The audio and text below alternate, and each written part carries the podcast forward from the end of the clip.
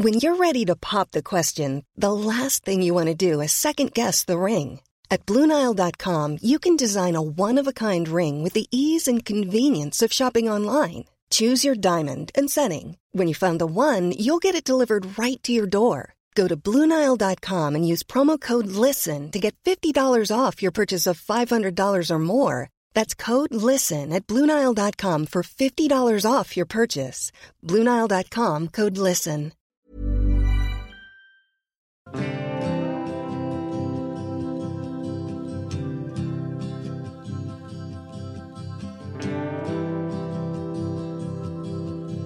I'm Sarah. And I'm Beth. We are lawyers, mothers, and host of the bipartisan podcast Pantsuit Politics. Just as we differ in political philosophy, we've arranged our lives in very different ways, from our careers to where we live to our choices around marriage and family. But we have more in common than divides us. In a world that increasingly defaults to false dichotomies, we explore the messiness of living wisely. Choices, trade offs, priorities, and grace of living a nuanced life.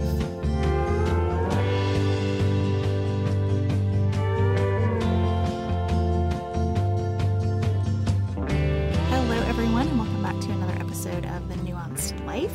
We are excited today. We're going to talk through some feedback and an article that I'm really excited to get Sarah's thoughts on. And then we have a special guest joining us today to talk about pelvic floor health, which might sound a little niche, but we promise that it's important. it's not. Everybody has a pelvic floor muscle. That's what we learned in this main segment. Everybody has a pelvic floor muscle, and we really think that this does a good job of getting into some of these things that we're always saying we should talk more about. And we don't talk enough about our pelvic floors, and so we're going to do that today. And then, as always, we will end with something a little bit inspirational. Sarah and I separately chose poems today that I feel are nice compliments to one another, and so that's how we'll wrap up. But first, we have a favor to ask you. We've been talking about this on Pantsuit Politics, and we wanted to share it on the Nuance Life as well. This community is a huge, huge blessing to both of us, and we read every message that comes through Facebook, Twitter, and our email, and it's becoming a bigger and bigger job, especially with the Nuance Life growing. So we want to continue to do that, but we also want to have time to grow the shows, so we need your help. If you are simply sharing to share and do not need a response from us, please put that in your subject line or in the beginning of your message on Twitter or Facebook. Like, you don't have to figure out a fun subject line or intro, and it removes us feeling the pressure to respond, which we do because your messages are so thoughtful. So it always feels like, oh my God, they'll hate us if we don't respond. So if you don't need to respond, just let us know. If you do, please don't hesitate to ask for it. We love giving advice, and we know many of you reach out to us for help and guidance, and we take that very seriously. So that's fine.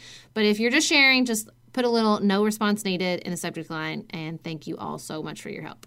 So, we wanted to start off with some feedback on our loneliness discussion. Lissa wrote to us and just knocked it out of the park. She yes. nailed it. She said, I think why sorting creates loneliness is that it prioritizes conformity and thus it increases the emotional risk of differences. Woo! Let's just sit with that for a minute. I know, I read that like five times. It's so good. I just read Brene Brown's Braving the Wilderness and I kept waiting for her to explain to me why sorting invented and she sort of talks about a little bit but she did not nail it as clearly as Lissa did.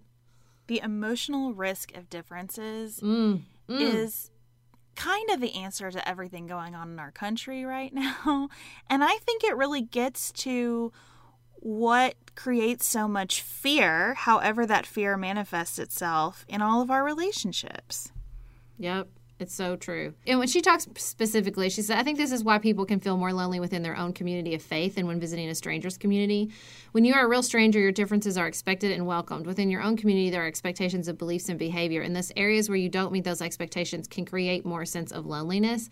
I think I personally feel the most lonely in the places where I'm expected to be part of the group and know the rules, but for some reason feel I don't quite fit in. Story of my life. I mean, it, when when I read this paragraph, I thought this explains so much to me about why I am the loneliest in some of my closest relationships. So I've also been thinking a lot about our loneliness discussion and how it manifests for you and I differently. And here's what I've decided.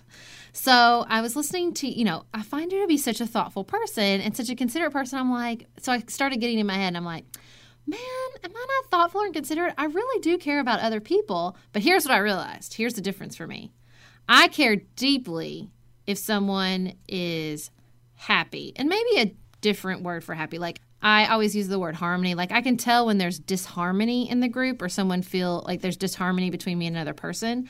I feel I've got a pretty sharp antenna for that. I don't like it, but here's what I don't care about. And I think this is a difference. I do not care if people are comfortable.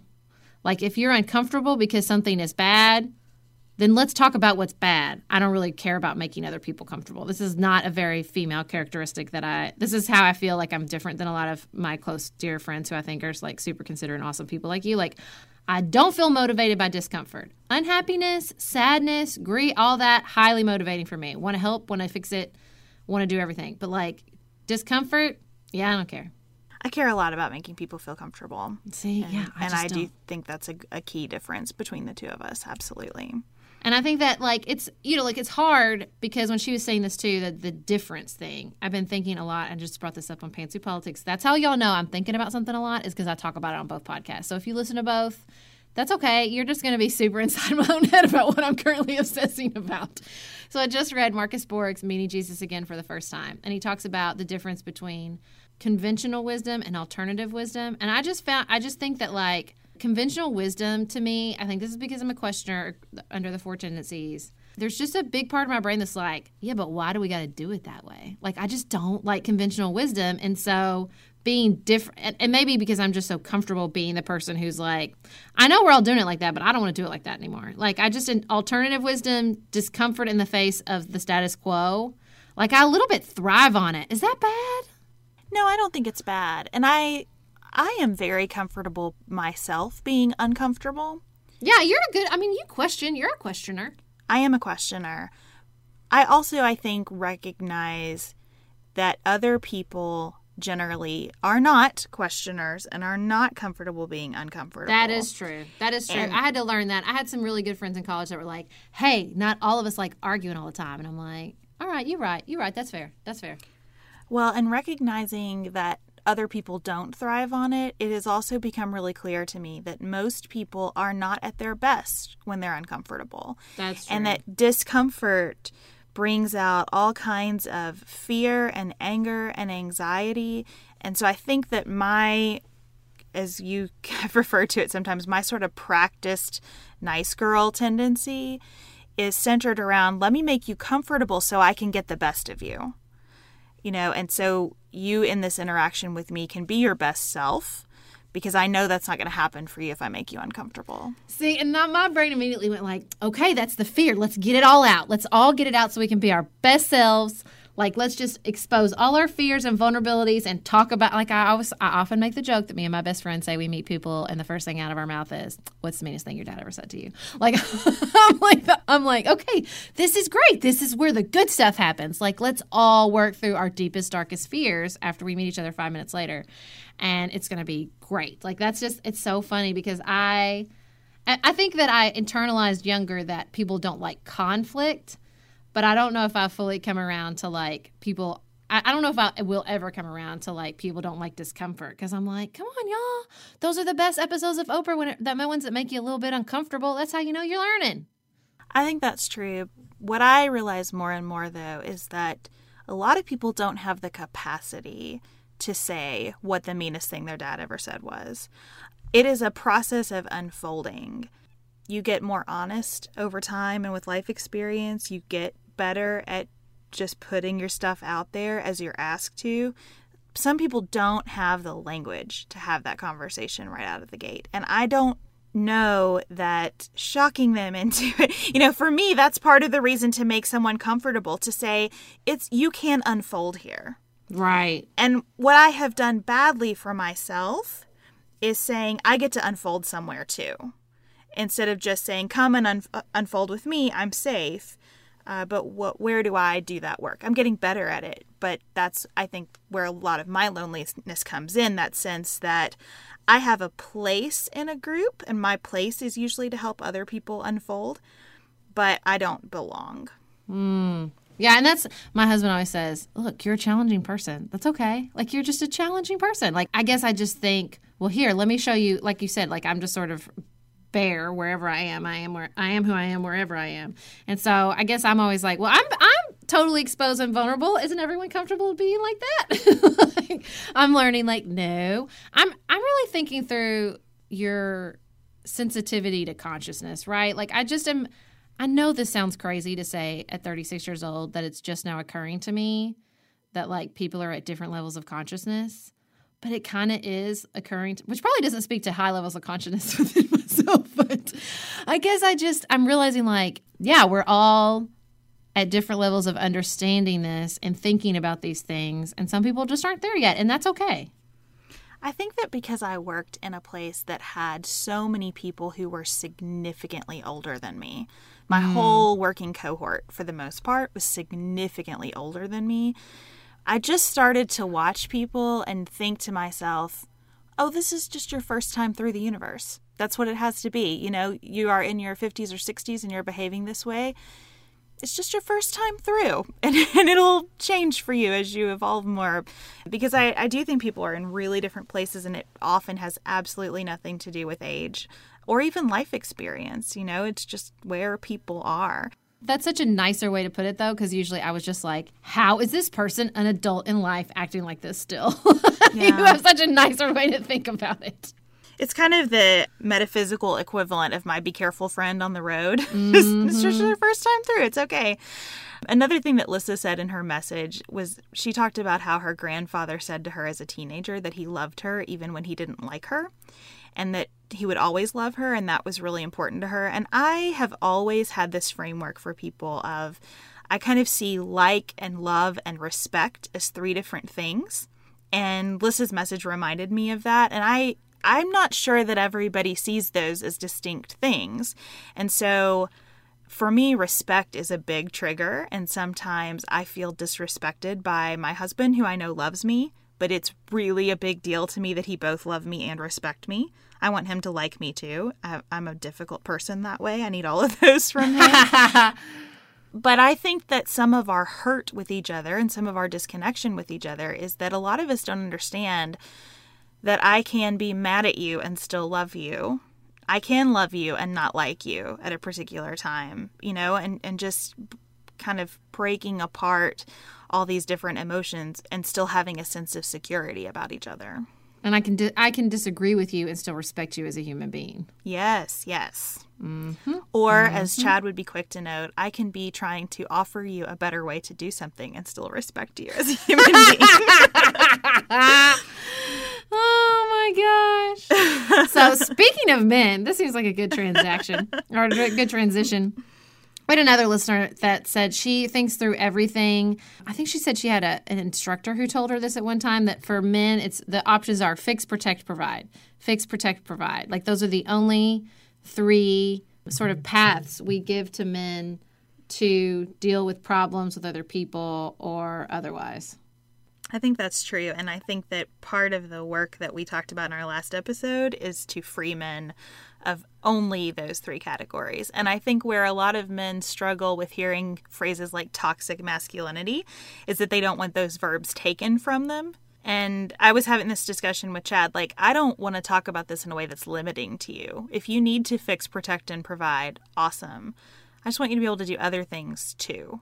Well, I was thinking about this and I had a day on, I guess this was Thursday, where I met with a man in my community who is advocating for municipal broadband. We met together with the power department. I met with a very dear friend of mine who is sort of offering me he's just a dear friend he just offers me great advice and we really enjoy each other's company and then i met with two guys i went to high school with that were one who was advocating for our community and then one who sort of joined us and we had a great time we talked about the past and we talked about the future and i just was like it was kind of like a man day like i just met with men all day and at the end of the day i thought these were these are really great men in my life. And I, I also met with a man who's one of my just one, I consider a really great mentor.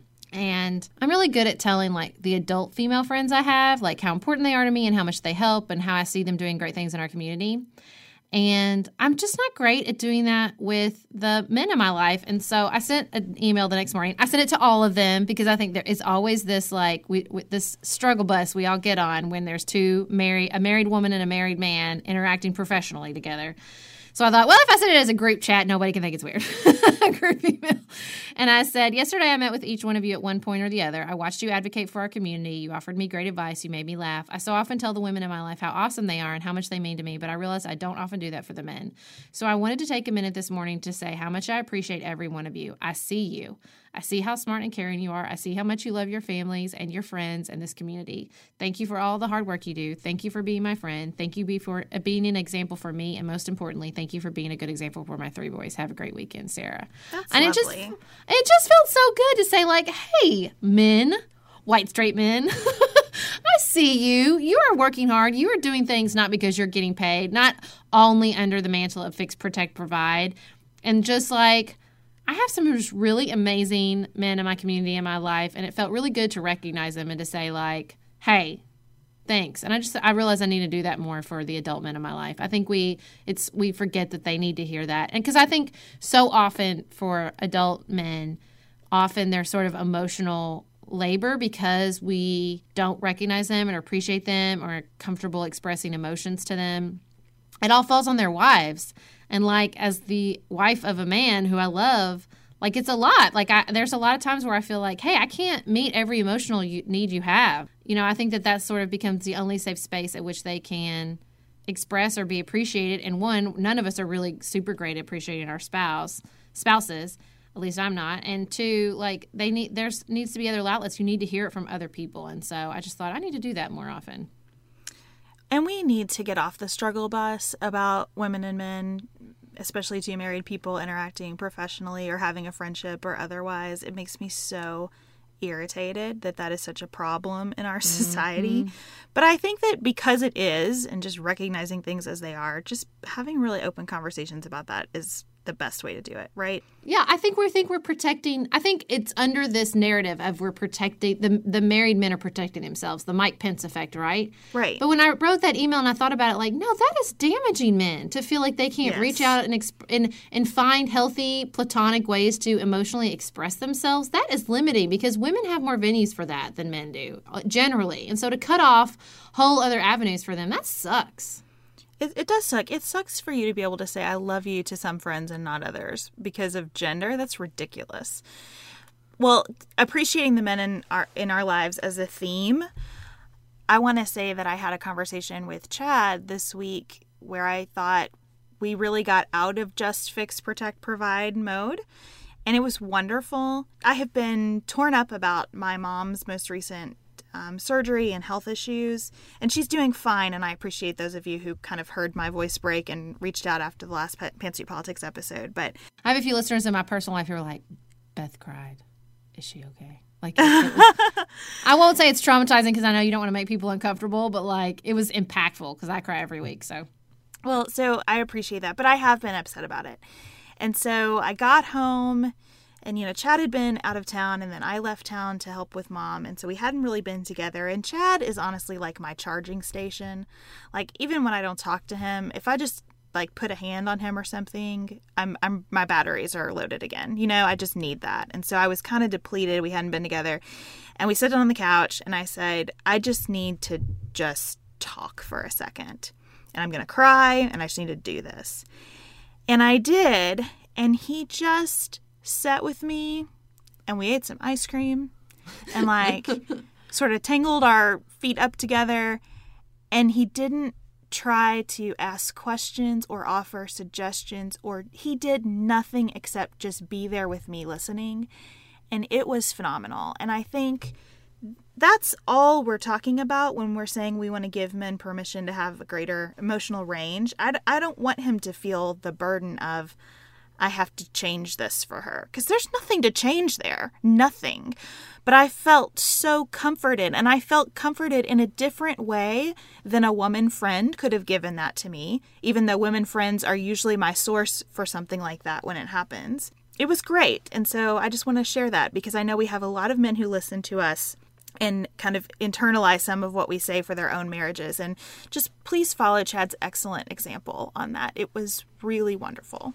And it's really hard. It's hard to do, even as a woman friend with close friends in my life. Like, even though I've learned this lesson a million times, I want, I want, I'm a fixer. I want to fix things when sad things happen in my friends' lives. Like that's sort of where my resource Sherpa comes out. I'm like, it's okay. I have the book, I have the long read, I have the app that will fix this for you. Like, and it's it is. It's just hard to sit there and witness somebody's sadness. It's a very difficult thing to do. It is. I'm super good at it, but I you recognize are. that that's not everybody else's thing. you are. It's true. Okay, there's an article that I've been dying to talk to you about. This is totally switching gears, but it's been on my mind. So I read this piece, it's from The Cut, and it is called Grieving for My Sex Life After My Husband Died.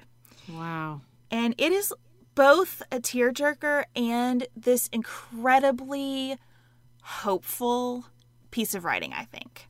So the woman was writing about how she lost her husband. She's a researcher.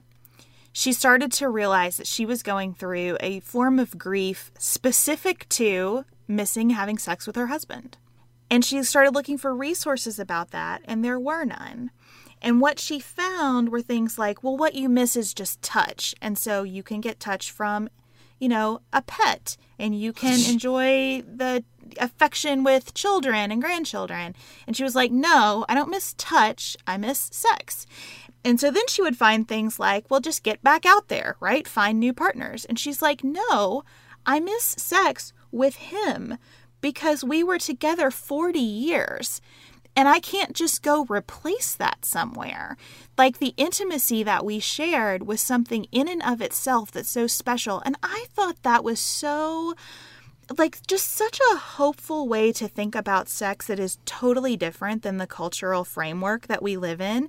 The idea that your intimacy, first of all, that it grows with age.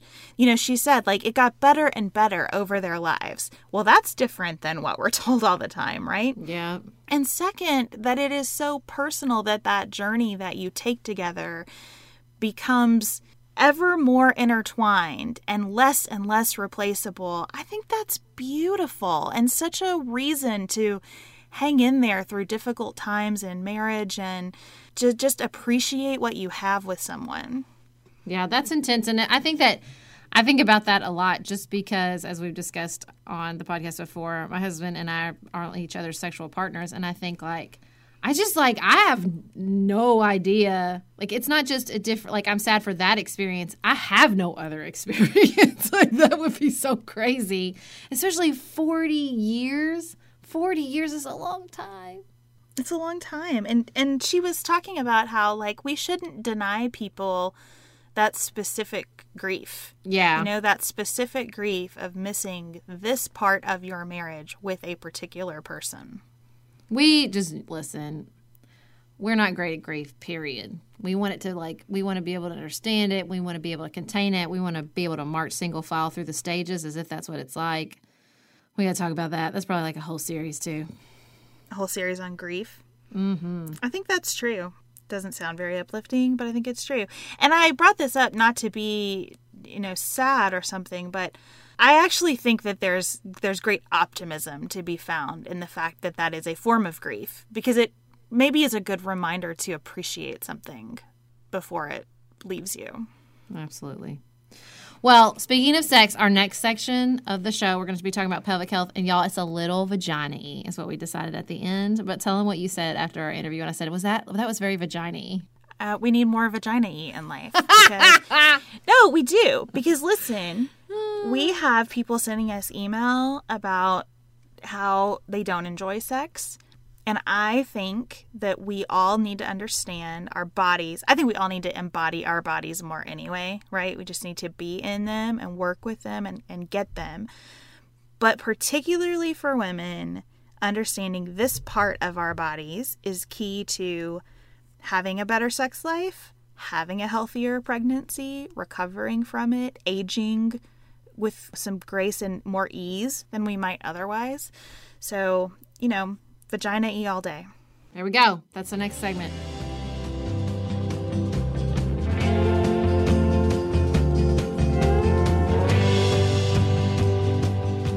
So, we're about to share with you our interview with Kathleen Donahoe from Oh Baby Fitness. She is highly credentialed. We'll put all of her bio information in our show notes, and we hope you enjoy it. When you're ready to pop the question, the last thing you want to do is second guess the ring. At Bluenile.com, you can design a one of a kind ring with the ease and convenience of shopping online. Choose your diamond and setting. When you find the one, you'll get it delivered right to your door. Go to Bluenile.com and use promo code LISTEN to get $50 off your purchase of $500 or more. That's code LISTEN at Bluenile.com for $50 off your purchase. Bluenile.com code LISTEN. Why don't we start out with you telling us a little bit about your background and why you were inspired to reach out to us after our conversation on, on clenching and the like? My background I worked as a personal trainer for a number of years in college and then moved down to Atlanta when my business partner was starting Oh Baby Fitness. And I worked for her just as an instructor to start teaching classes and found I loved the spirit of them. So we teach pregnancy and postpartum fitness classes, and as you guys talk so much about, it's as much about building community as it as it is about exercise.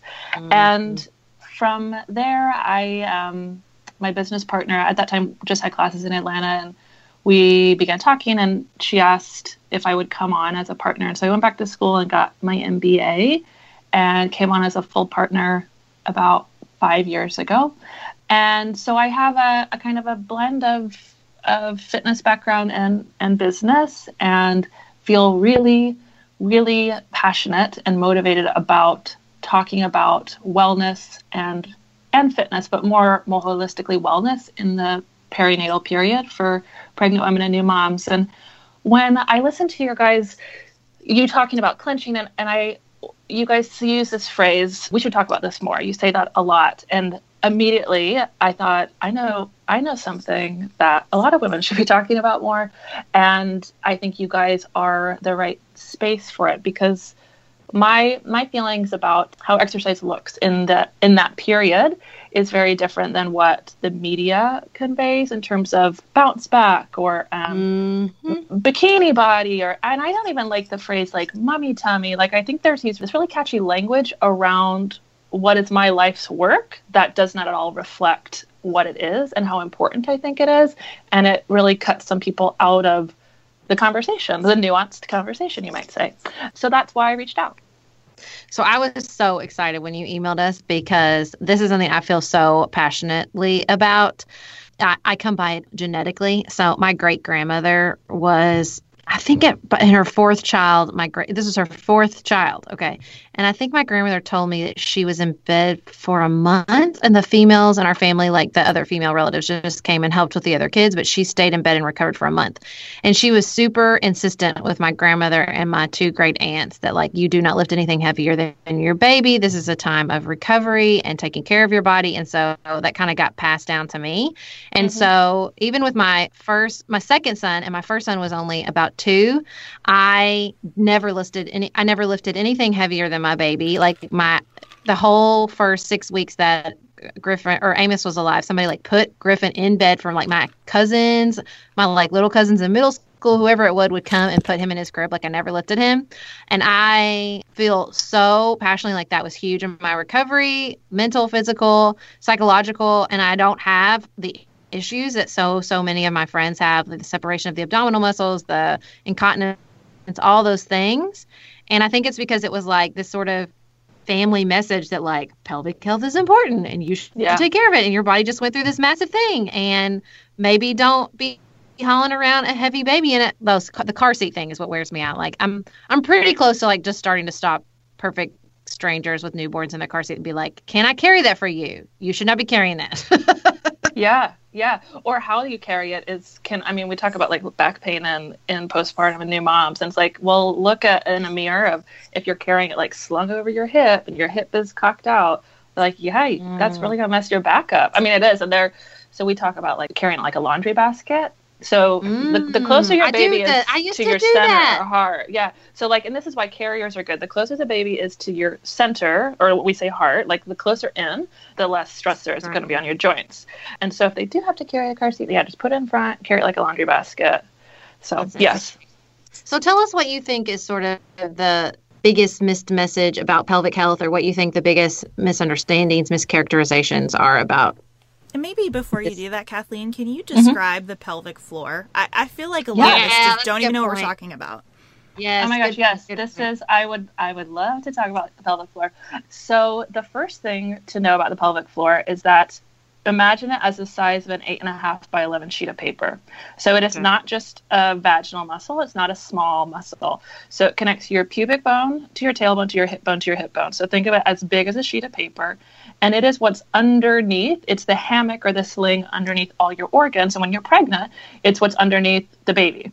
And so there's no other muscles in our body that we require to have you know an increasingly heavy weight that goes from your baby goes from nothing to 10 pounds sometimes and then you have the placenta that there's this weight that's really put on that muscle. And so there's there's all there's really exciting stuff happening with pelvic floor health. One thing that we do know is that the old advice of telling women to do pelvic floor lifts up and down up and down up and down is not for everyone. And that mm-hmm. some incontinence is caused by an overly tight pelvic floor and that that can cause incontinence just as much as a loose one. And it, it really ties into your guys talking about the jaw because we know so right now as you're sitting there picture that piece of paper your pelvic floor and lift and lower it. And you'll find most people at their jaw tightens.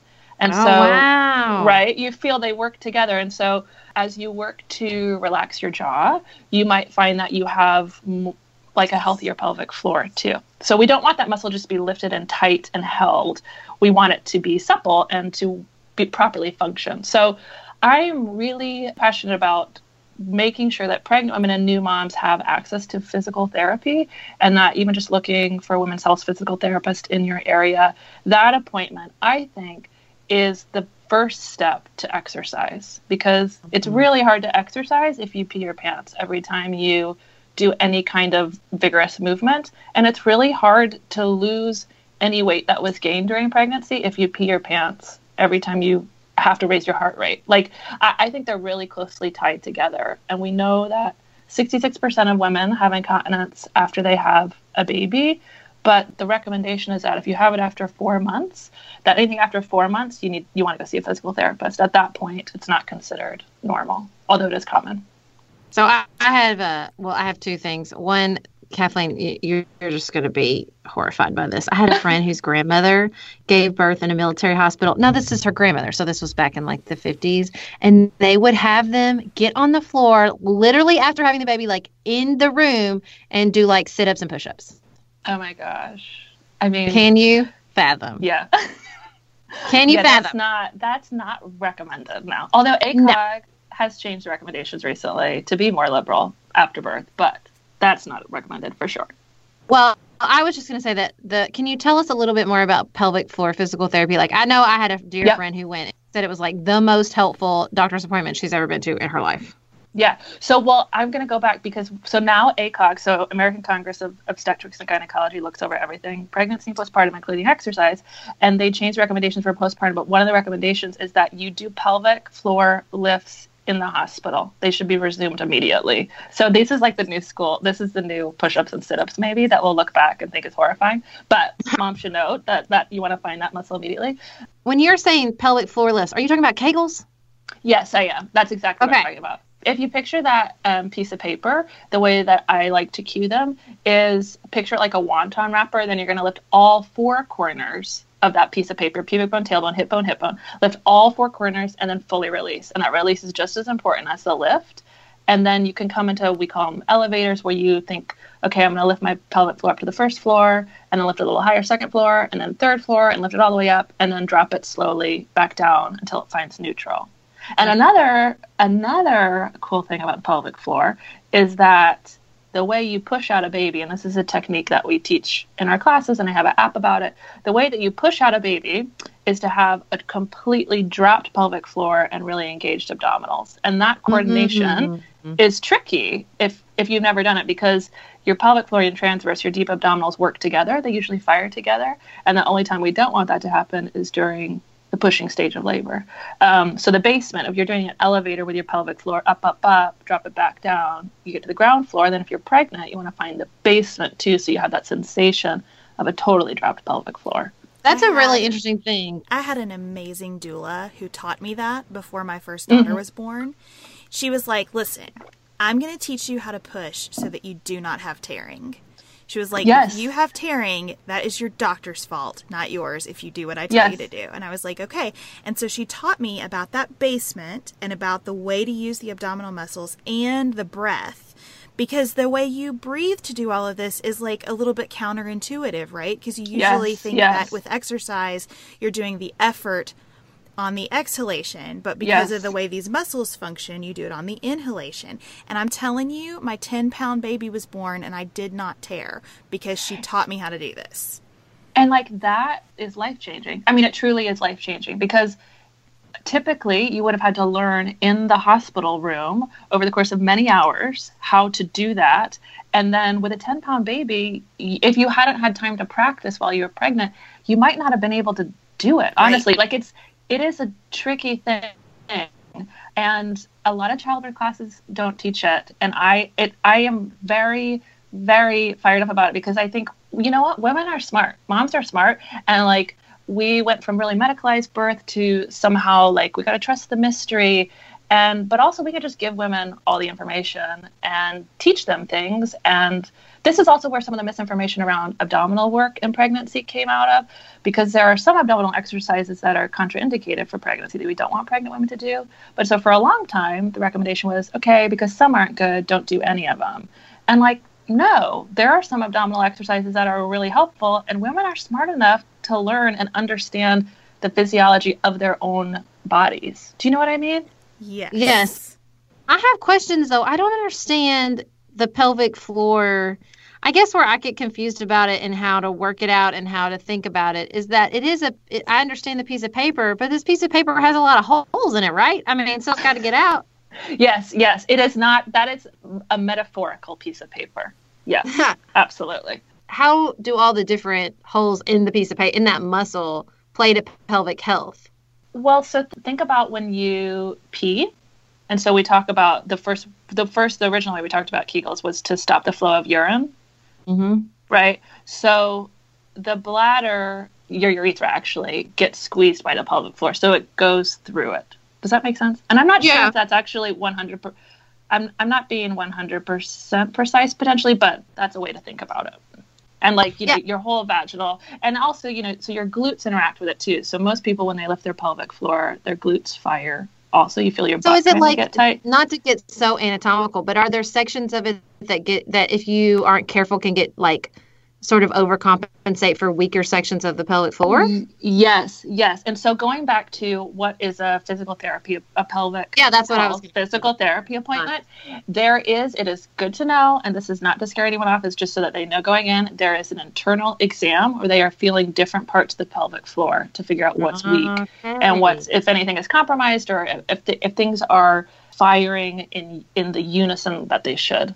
But after, I mean, honestly, after you've had a baby, most people, it's like, it's all been, not that there's no body stuff for shame then, but just, it's an intimate appointment, but that's because having babies is intimate. And so I, I hope people don't feel scared off. And for a lot of people, they just need one appointment, even Yeah, if they're my having friend only needs Yeah, my friend they'll sometimes do um, an ultrasound because then you can see how the pelvic floor is working. But usually, it does have an internal exam too. And you do want to go to a it's a women's health PT is the phrase to Google. Well, so how does the pelvic floor health play a part in a lot of the in your abdominal after you have to baby? Because I have all those friends. I have so many friends that have like the separated abdominal muscles Yeah. and all that. Is that what is the interrelationship between the two? So they're they your transverse abdominals are the muscles that are closest to the baby when you're pregnant. Everyone has them though, men, women, everyone. They are the muscle that when you pull your belly button to your spine, so you like you can do that sitting there, pull your belly Yeah. button up and back. Those muscles are the way that we heal abdominal separation. The actual muscles that split are your rectus. Rectus abdominals are the ones that look like a six pack. You know what I mean? Like if you picture a Yeah. six pack. Those muscles fire anytime there's flexion of the spine. So anytime there's a crunch or a sit up or a curl in Pilates, any forward curve. Does that make sense? Yeah, yeah. Okay, so what we're talking about, those rectus abdominals are the ones that split apart. The way that they are pulled back together is by finding and firing the transverse abdominal, the, the interior, the inner abdominals, which is pulling the belly button to the spine. And if you picture those rectus abdominals being split. And as the belly button pulls back, they get closer together. Can you visualize yeah. that? Yeah. So that's how we heal abdominal separation. And the way that that works with the pelvic floor, your transverse abdominals, the ones that we pull the belly button up and back, are connected to your pelvic floor, and they usually uh-huh. co-fire. Yeah. So that's back to what we don't do when we push out a baby. But for everything else, a pe- healthy pelvic floor is connected literally physically to the muscle we use to heal diastasis recti or the abdominal separation. Oh, okay. So when you're passionate about that post birth period, what do you mm-hmm. feel like you wish everyone understood or what you wish would change about sort of our cultural messages about that time? I think a lot. I think that women just understanding me pulling my belly button to the spine is all the exercise I need to do for the first mm. couple weeks or months. That that is what exercise look like. It, it it might look like a walk too, but it doesn't have to actually. It can just be as simple as every time I sit down to feed my baby, I'm going to make sure my belly button pulls is pulled up and in. And if a mom is doing that, they're changing their body. They're rehabbing their body to get it ready to exercise down the road the other the thing that's related to that is that oblique work so twisting work or shortening side to side that abdominal work is not recommended for pregnancy or up to six months postpartum. And six so, months? wow yeah, well, so it's actually longer than that. It's six months postpartum or until that abdominal separation is healed or rehabbed i should say whichever is later so for some ah. people, you know, I have people that I train to teach classes and they're like 40 years old, they've got a 10 year old, and I teach them how to check abdominal separation. They check themselves. They're like, I have a two finger split. No wonder I have really bad back pain and some incontinence. Like they're really related. So oh, then you oh, want to pull wow. those back together until we train up the obliques. Huh. Is that too much information? I could just like really go down the rabbit hole here. well, but it's important for people who will never be pregnant too, right? Because pelvic yes. floor health. Can you talk about pelvic floor health beyond pregnancy? I mean, it's a very big deal for your sexual health, for your posture in general. Like, can you kind of go beyond the pregnancy period too?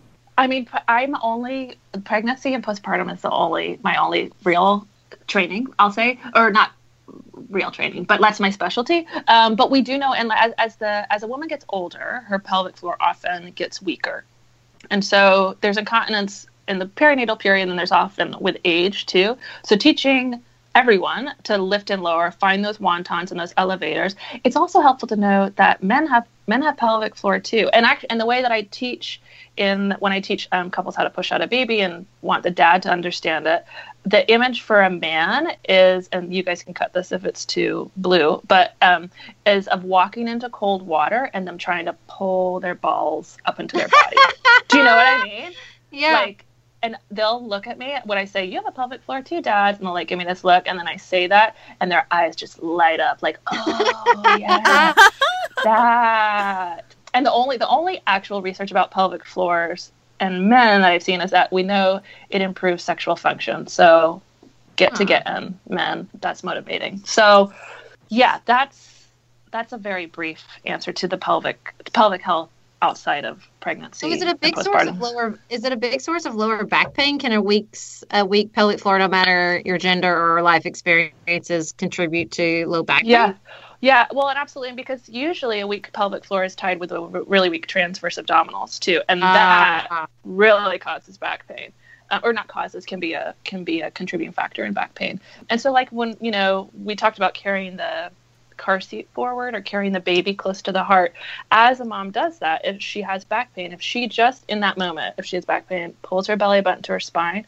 there's usually a relief almost immediately. That motion of pulling up and in relieves the lower back, which is important because there it's bearing a lot. I mean, literally and you know metaphorically in those in those first couple months and years sometimes too. I still carry my kids. You know, they're heavy. Yeah, so true.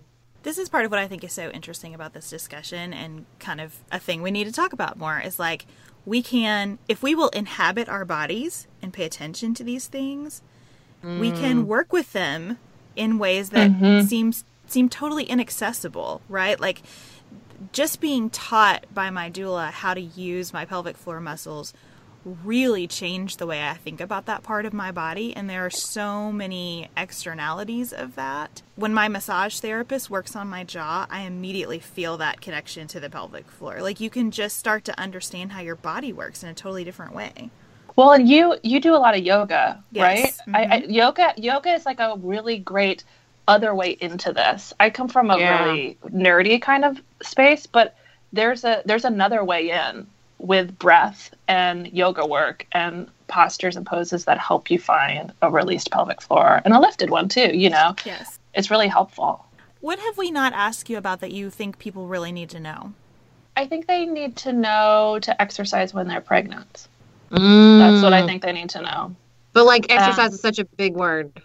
I think that exercise during pregnancy is the number one way to control what feels like an uncontrollable experience. And I'm not talking about weight here. I'm Mm. talking about the physical experience of being in your body and Right. of having all of these often really uncomfortable sensations. And exercise can help with all of them. Exercise can help with swelling, it can help with constipation, it can help with back pain, it can help with carpal tunnel. Like for me, even though, the, so I, I worked with, I work, my company, I've worked for O Baby Fitness for, I guess it was like eight years before I had my first pregnancy. And I had a miserable, a miserable pregnancy, despite this being, you know, all I do is work for pregnant people all the time and I'm around them all the time.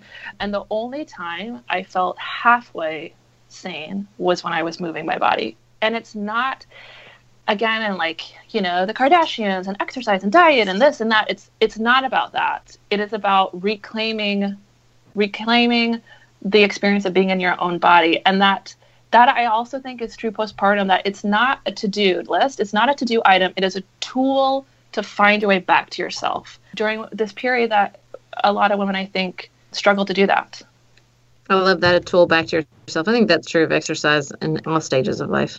Yeah, it feels tricky sometimes to justify it when you've got a little baby, but it is it is so helpful for the physical and mental health of the mother, which is then so helpful for those babies too, you know? And doing it with other women, doing it with other moms in a class or even just your group of friends is that community part of it on top of the exercise. That's the gold. I think that's my life's work. That's what I do Yeah, at my job. And I think it's just so important.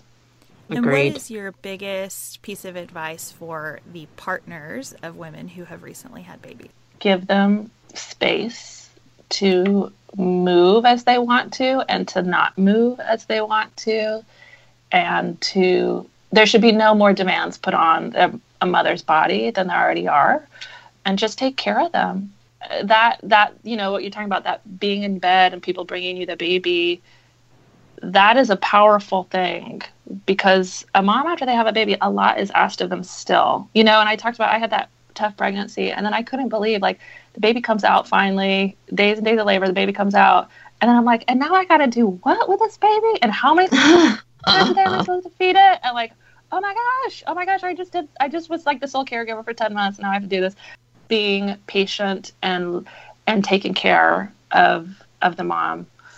And i know that's that's tough you know i think i see a lot of dads do things that i don't i don't recommend which is like worrying about weight and you know Mm. getting them back into their clothes and like dude no. Like you're that is so not help number one it's not helpful number two like you got to get you got to wrap your head around like your life is different now and that's not the important thing for maybe ever again but certainly not for a long time do you know what i mean though like whew. Well, and it's just a metaphor for everything, right? Oh, if yeah, like you right? can't if you can't live in the short term for a long term with your physical body, you're gonna have to struggle with it in other realms of your existence. And I also think too, this is like this is maybe not true, but I think for dads, there's this sense of like, I want to get back to normal. Have I lost my wife? Has she gone crazy? Or this is honestly, this is me talking about my own experience because I did have pretty severe prenatal depression, and I could see my husband just being like, "Is my wife still there? Is my wife still in there?" And I think some spouses then get like real fixated on the physical side of it, like, "We're gonna be fine. We're gonna get back to how things were." It'll be, you know, it's controlling what again is feels like a really out of control experience of introducing a new little creature to the family. Right. Thank you so much. Of course, of course. I hope that was helpful. You guys, thanks for having me on. I appreciate it.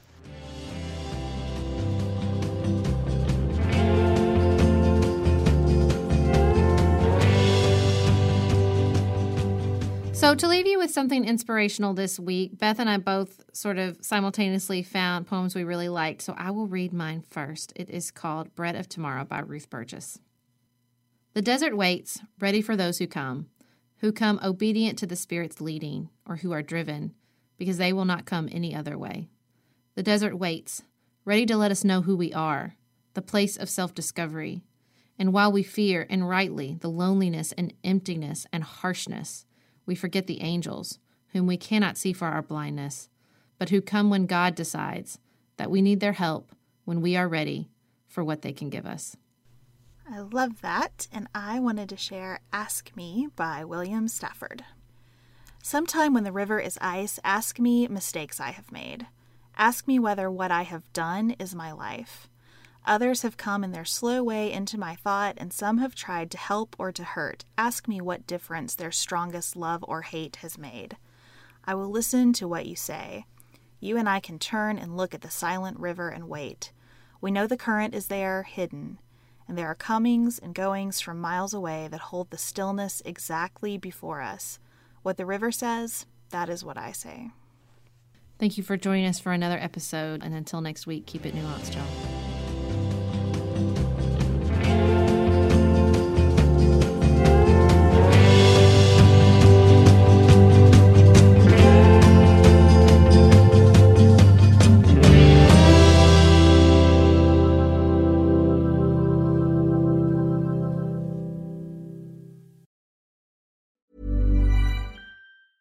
When your skin feels nourished and glows, you radiate confidence. Osea makes giving your skin a glow up easy with their clean, clinically proven Mega Moisture Duo. This seaweed powered duo features two of Osea's best sellers, Undaria Algae Body Oil and Undaria Collagen Body Lotion. Glow from the inside out. Get 10% off your first order with code GLOW at OseaMalibu.com. That's O S E A Malibu.com code GLOW.